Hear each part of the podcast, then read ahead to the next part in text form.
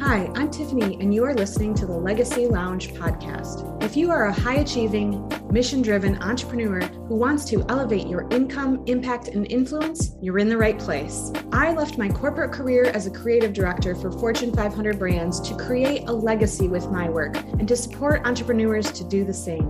And I'm not talking about having your name on a building or statues in your image. I'm talking about leaving behind a positive impact and creating something enduring that can be passed on. You pour your time, energy, and passion into your business. So let's make sure your efforts will create a ripple effect that reaches far into the future.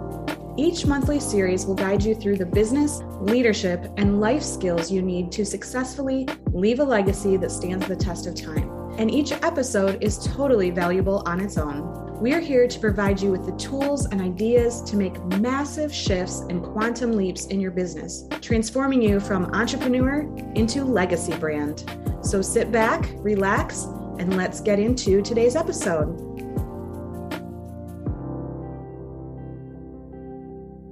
Inside each of us is a natural born storyteller waiting to be released. I was sitting in a dimly lit restaurant with my gay professor, a girl with purple hair, and a young man who was the best painter I had ever met. It was Jazz Fest in New Orleans, and it was my very first time eating sushi. I thought I was in heaven. The female songwriter felt like she was speaking my truth to me, and every song pierced my soul. You've got to try the sake, my professor said. Mind you, I was only 20 years old, but it was close enough, and how could I pass up this beautiful moment? I was literally sitting in awe, wondering how I ended up here. I'd been selected to present my paper on feminist advertising in a national marketing and branding conference.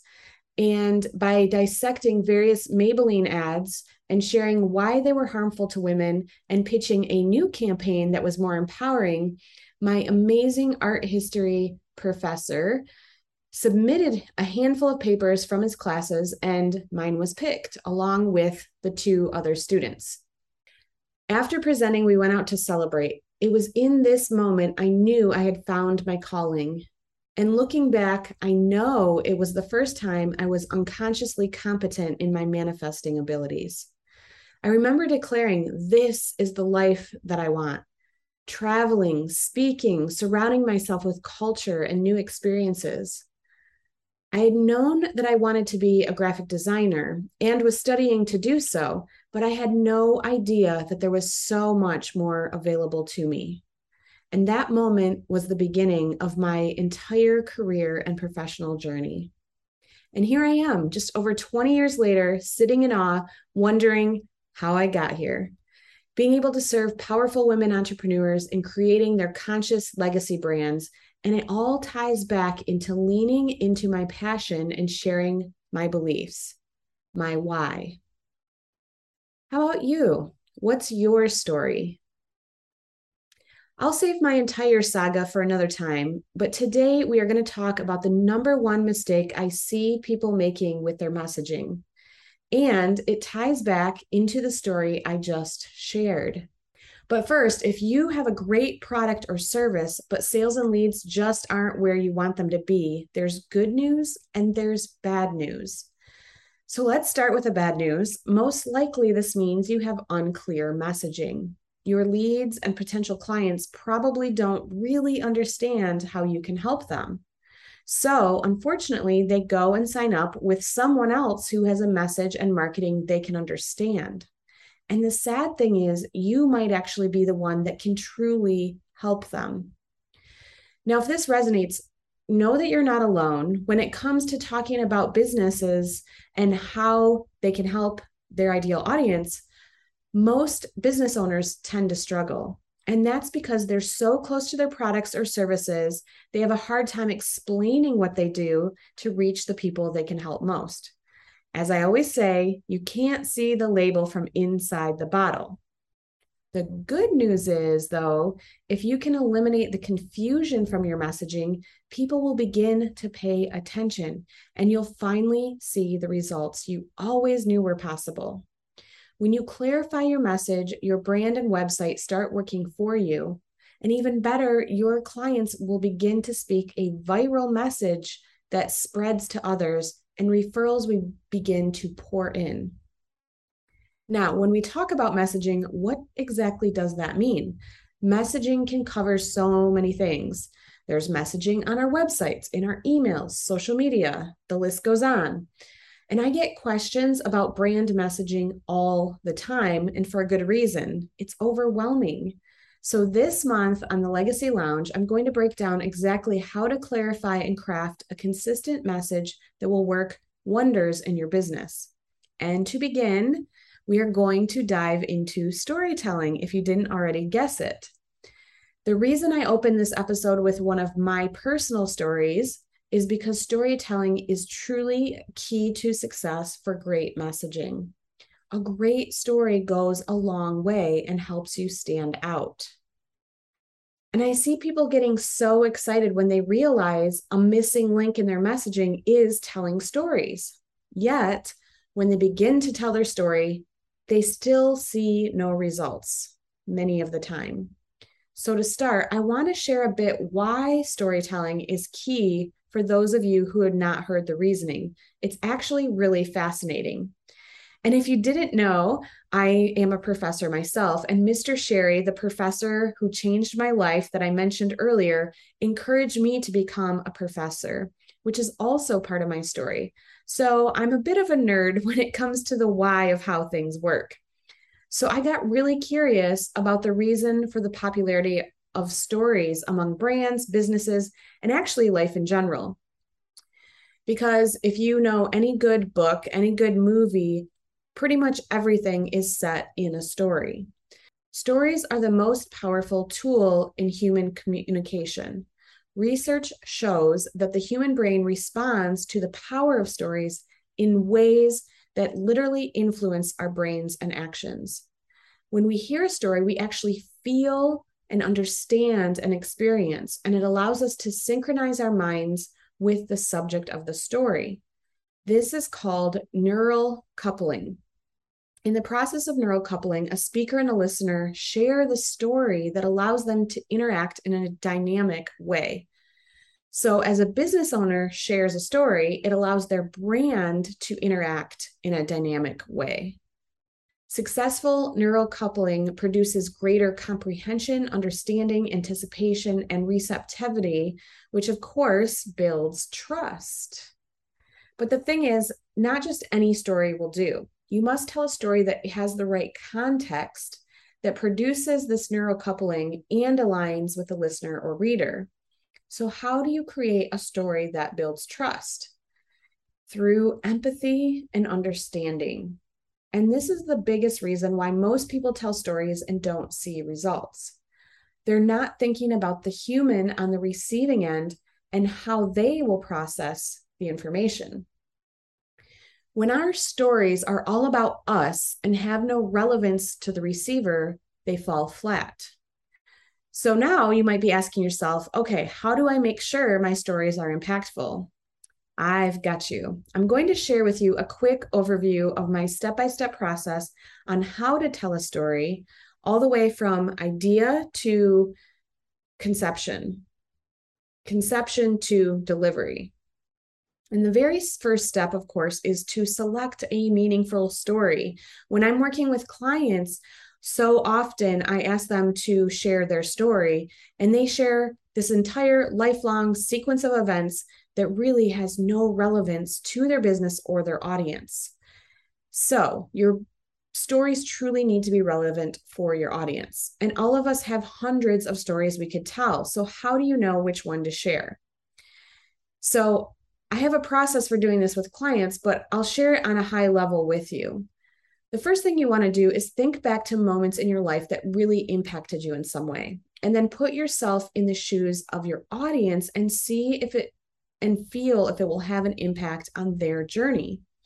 So think of those big decisions, embarrassing moments, mistakes, lessons learned, perhaps a time you did something that didn't go as planned, Within these kinds of prompts, you be- can begin to explore moments of vulnerability. Now, a little bit later, I'll talk more about the key to vulnerability because, as Brene Brown has taught us, vulnerability is key to relationships, to growing a business. Yet, there's also a time I believe that you can be too vulnerable and it can really hurt your business. So, it's a delicate balance. So, if you're not sure how or where to start to develop your own stories, here are some ideas. When did you have a breakthrough moment? What about a time you followed your heart? What's something someone said to you that you'll never forget? Who made a massive impact on you and why? What was a moment that was hilarious and sheds a light on your personality? Now, not all stories have to be groundbreaking, they simply need to be relatable and have a purpose. So, once you've got some ideas on your stories, you really want to think about how to develop it. And once you get clear and you know how to develop stories, they'll come to you much faster and you'll be able to craft a story like the one I told in the beginning in like five seconds. So, once you uncover the story you want to tell, really dig into the details. Where were you in that moment? Physically, mentally, emotionally? How did it impact your life? What were the results? When you can boil your story down to one sentence that helps focus on what it's really about. For example, one of my stories would be It took lying in a hospital bed close to death for me to understand the important role I was truly here on this earth to play. When you can boil it down to a moment like that, this will help you decide what details to support your main point that you want to include.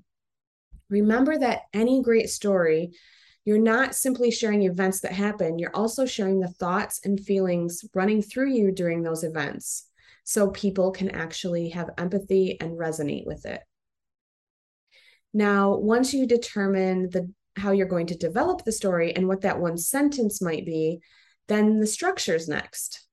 A best practice here for storytelling is to start in the action of the story. This draws people in. For instance, I talked about how I was sitting at a table in a dimly lit restaurant. I didn't explain the context leading up and telling about how I won this trip first. I really talked about the action, right? So from there, decide if you want to tell your story in chronological order, if you want to start at the end and go backwards, or if you want to tell it in a series of flashbacks. Think about books and movies. The most interesting stories often jump around. Yet, don't worry about getting like too fancy with the structure because telling a story chronologically is often the best way to go. The main goal is to take people through the journey so they can experience what you experienced and receive the learnings. Now, once you know the structure, you want to think about how you've changed. At this point, you know the moment that your story is centered on, and writing the ending can tend to be the hardest part. The key to a good ending is showing the audience your transformation over the course of the story, even if it's a slight transformation.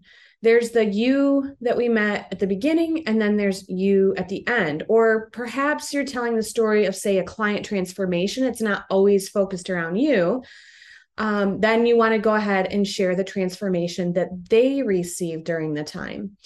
So to wrap things up end stories on a high note with the lessons learned and how they apply to the listener. Now this next step is not really about the crafting of a story, but more of an energetic step. Ask yourself if you're ready to share the story. If you're considering telling a story that might be rooted in vulnerability or perhaps some trauma, it's important to think about whether you're actually emotionally ready to share that story. Here are some signs that you might not be ready to tell a story publicly.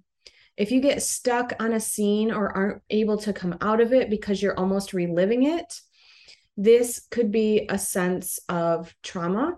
And if it's really tough to find an ending to a story, it may mean that you're still living it. You might need to press pause and return to the story when you've had more time to process. Now, this is super important. I have to bring it up because we're told to be vulnerable, like I was talking about earlier. Yet that doesn't mean that we need to share everything from our past or in our lives. sometimes ever, or sometimes the timing needs to be right. If your story is deeply rooted in your work, it may be the trigger that allows others to see you as a compassionate guide for their own journey. But never feel that you need to share a story if you're not ready to.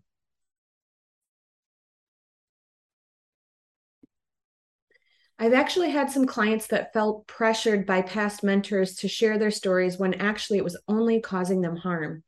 And I've helped many clients that are truly ready to share their stories craft them in a loving way that helps to release the emotions behind them once and for all so they can finally stand in their power and share their truth.